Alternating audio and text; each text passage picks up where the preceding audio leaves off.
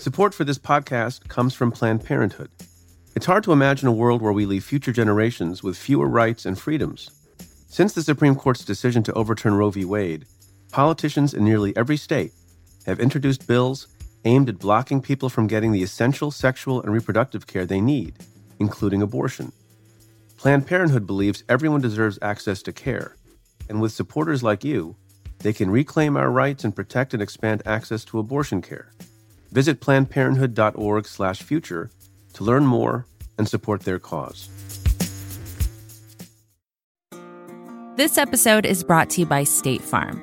If you're a small business owner, you know that it isn't just your business, it's your life. And whatever your business might be, you want someone who understands. That's why you might want to check out State Farm's small business insurance. Why?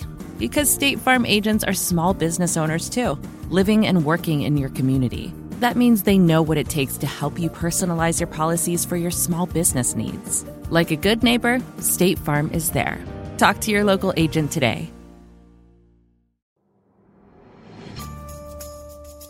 I'm thrilled to share another episode of Cafe's new show, Remade in America, hosted by Bassem Youssef. He speaks with Maria Hinojosa, the anchor and executive producer of NPR's Latino USA. She's won an Emmy Award, an Edward R. Murrow Award, and many, many others. Maria emigrated to the U.S. from Mexico as a kid and talks with Bassem about embracing two cultures in her childhood. And she talks about being the first Latina at NPR and what she's done to bring diversity to journalism.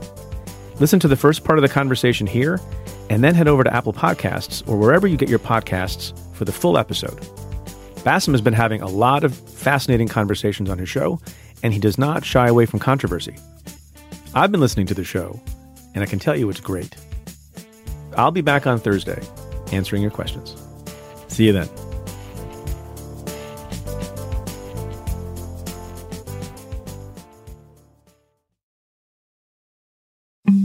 Since I arrived in America, I have been hearing things like journalism is under fire. Now it seems that all people talk about is fake news and the rise of an American dictatorship. The outlets are publishing these fake news stories without fact checking. Fake news. Fake news. Fake news. Fake news has become a plague on the web. But as I look back to what I lived through in the Middle East, my professional opinion about all of this is guys, really? I'll be honest, while I try to sound tough, telling you guys that you don't even know what an authoritarian regime looks like, I realize one important thing freedom should never be taken for granted. And maybe compared to the journalism hellhole back in my region, you still have a long way to go before you reach the bottom. But it's up to a small group of people to make sure that the state of the media in America doesn't get any worse. Today's guest is Maria Hinojosa. She's one of the many journalists here in America who try every day to deliver real news, to call out dishonest leaders, and to protect democracy. So, the media and journalists who are not part of the mainstream, we have a really important duty to help tell the history of the United States of America that is not from a majority perspective. Maria has been telling other people's stories for her whole career. She's worked at NPR, CNN, PBS, CBS, WNBC. Oof, it's a very long, very impressive list of letters. Today, she's the anchor and executive producer of NPR's Latino USA and the co founder of Futuro Media Group. Maria has given a voice to a lot of people who didn't have a voice of their own. She is going to tell us more about being a journalist of color and also about how she almost let her identity as a Mexican woman keep her from becoming the renowned public voice she is today.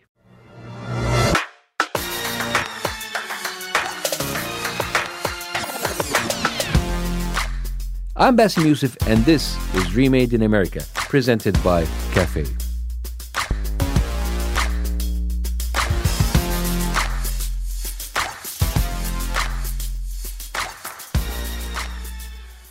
Today, we're talking with journalist Maria Hinojosa.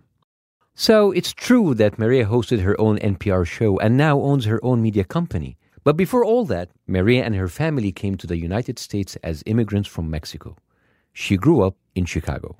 Being Mexican was really cool, even though sometimes I wish that I had blonde hair, blue eyes, and that my name was Susie. I I think my parents did a really good job of inculcating in us how cool it was that we were Mexican and that we were able to go back to our homeland every year by car. So I, I think my parents played a really big role in allowing us to understand that as immigrants, we could be completely open with our arms wide open to our new country, but that our arms were also extended to the country that saw us be birthed. And, and that somehow that we were able to do both, that there wasn't really a, a, a deep and profound conflict, that we could in fact be bicultural. Maria's parents gave her a great sense of who she was, but they had their own unique feelings about their new country. I think my mom, what she loves about this country is the ideals on which it stands, the values of a free press, you know, of freedom of speech, of freedom of religion, you know, freedom of assembly.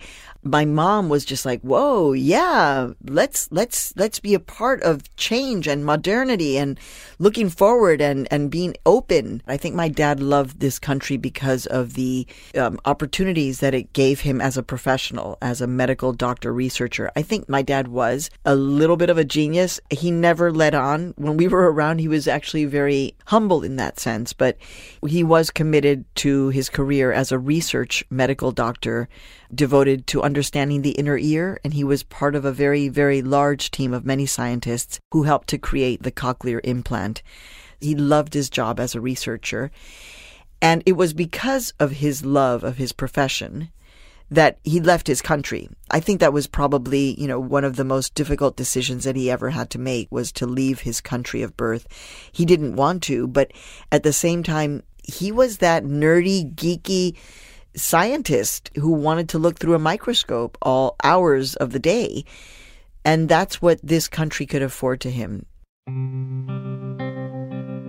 When Maria told me about her dad, it really hit home for me. I left home and I left everything behind, just like he did. But the only difference is that I didn't choose to do so. I got a phone call and was at the airport a few hours later, scared I would be arrested on my way out of the country. Maria's parents got to make a choice, but choosing to leave your home sounds just as scary to me as being run out of town. He was happy, but I think, as it is with uh, many immigrants, there was always a question of, like, oh, was this the right decision? Should I have done this? And I think a lot of people kind of gloss over that. They think it's like, oh, you just left your country and you came to a new one. Oh, and it's like, no, that's a really deep, difficult decision for everyone, and we shouldn't take it lightly. People forget that there's a lot of issues on the immigrants who are leaving their homeland. It is not an easy decision. Maria got the journalism bug at an early age. You know, we consumed journalism in my home all of the time, all of the time.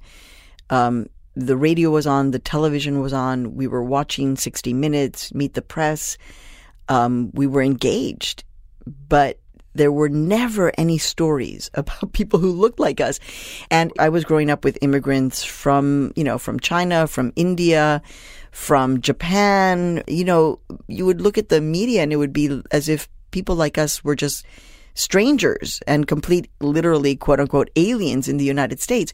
Well, we know that's not true because immigrants have always been a part of this, but in the national news narrative, from the time when I was growing up in the 60s, 70s, and 80s, it was like we were kind of just visitors. When you don't see yourself and you internalize the invisibility, it's actually really damaging. It's really damaging to your psyche. It's damaging to your emotional state. You feel less than. I was recently asked, who did you look up to as a journalist that, you know, that reminded you or told you that you could do it? And I looked at this person. I was like, there was nobody. I wasn't looking up to anybody because there was nobody. There were so few women, and there were certainly no women of color. So I didn't have anybody to look up to. And still, she did it.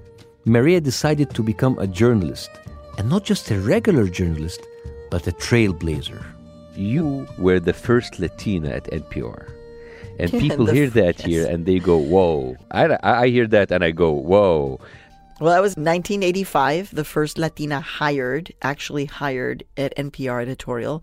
And then in 1991, I became the first Latina correspondent at the network. Wow. And Why you? Why were you the first Latina at NPR? Did you push the right buttons? Did you fight more?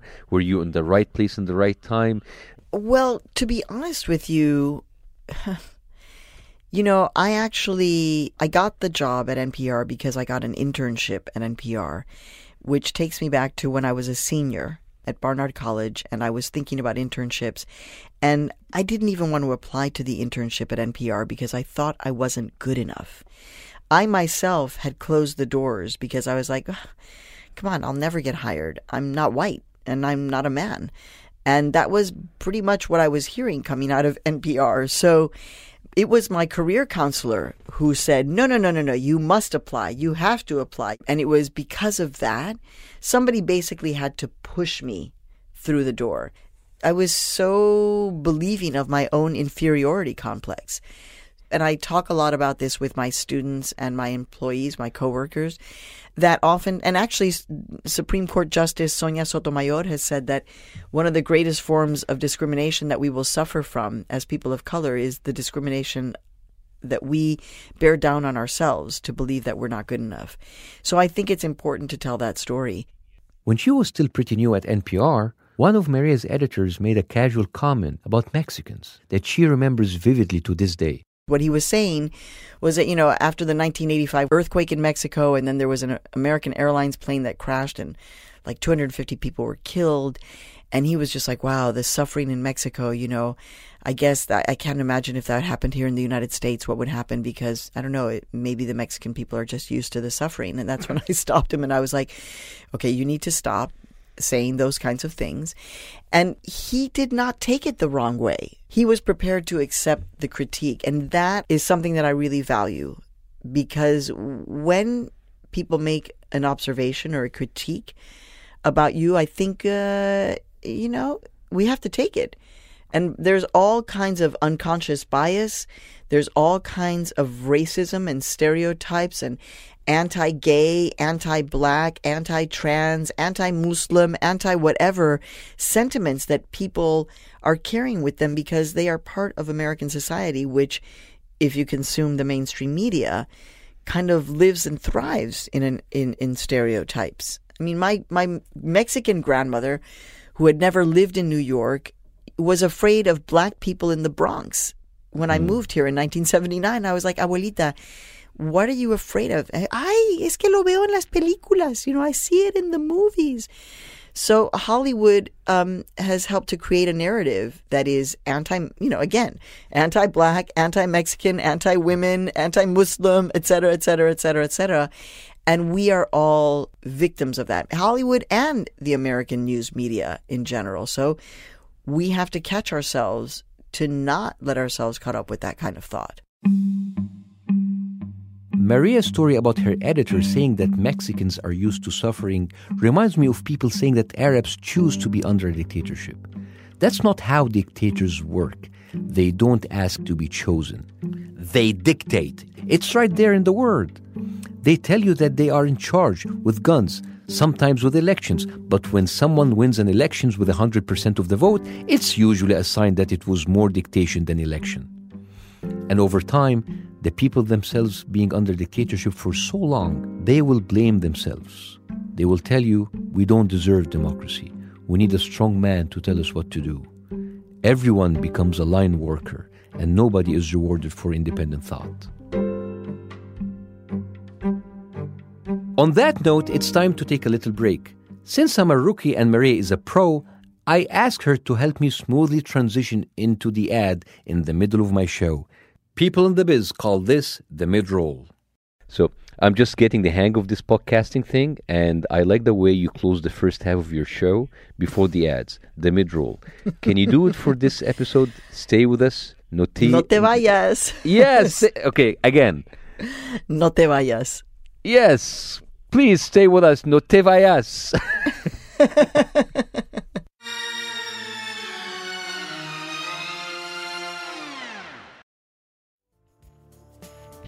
I hope you enjoyed the first part of Bassem Youssef's remarkable interview with Maria Hinojosa. Please go listen to the full episode of the show, Remade in America, at Apple Podcasts or wherever you get your podcasts. See you Thursday.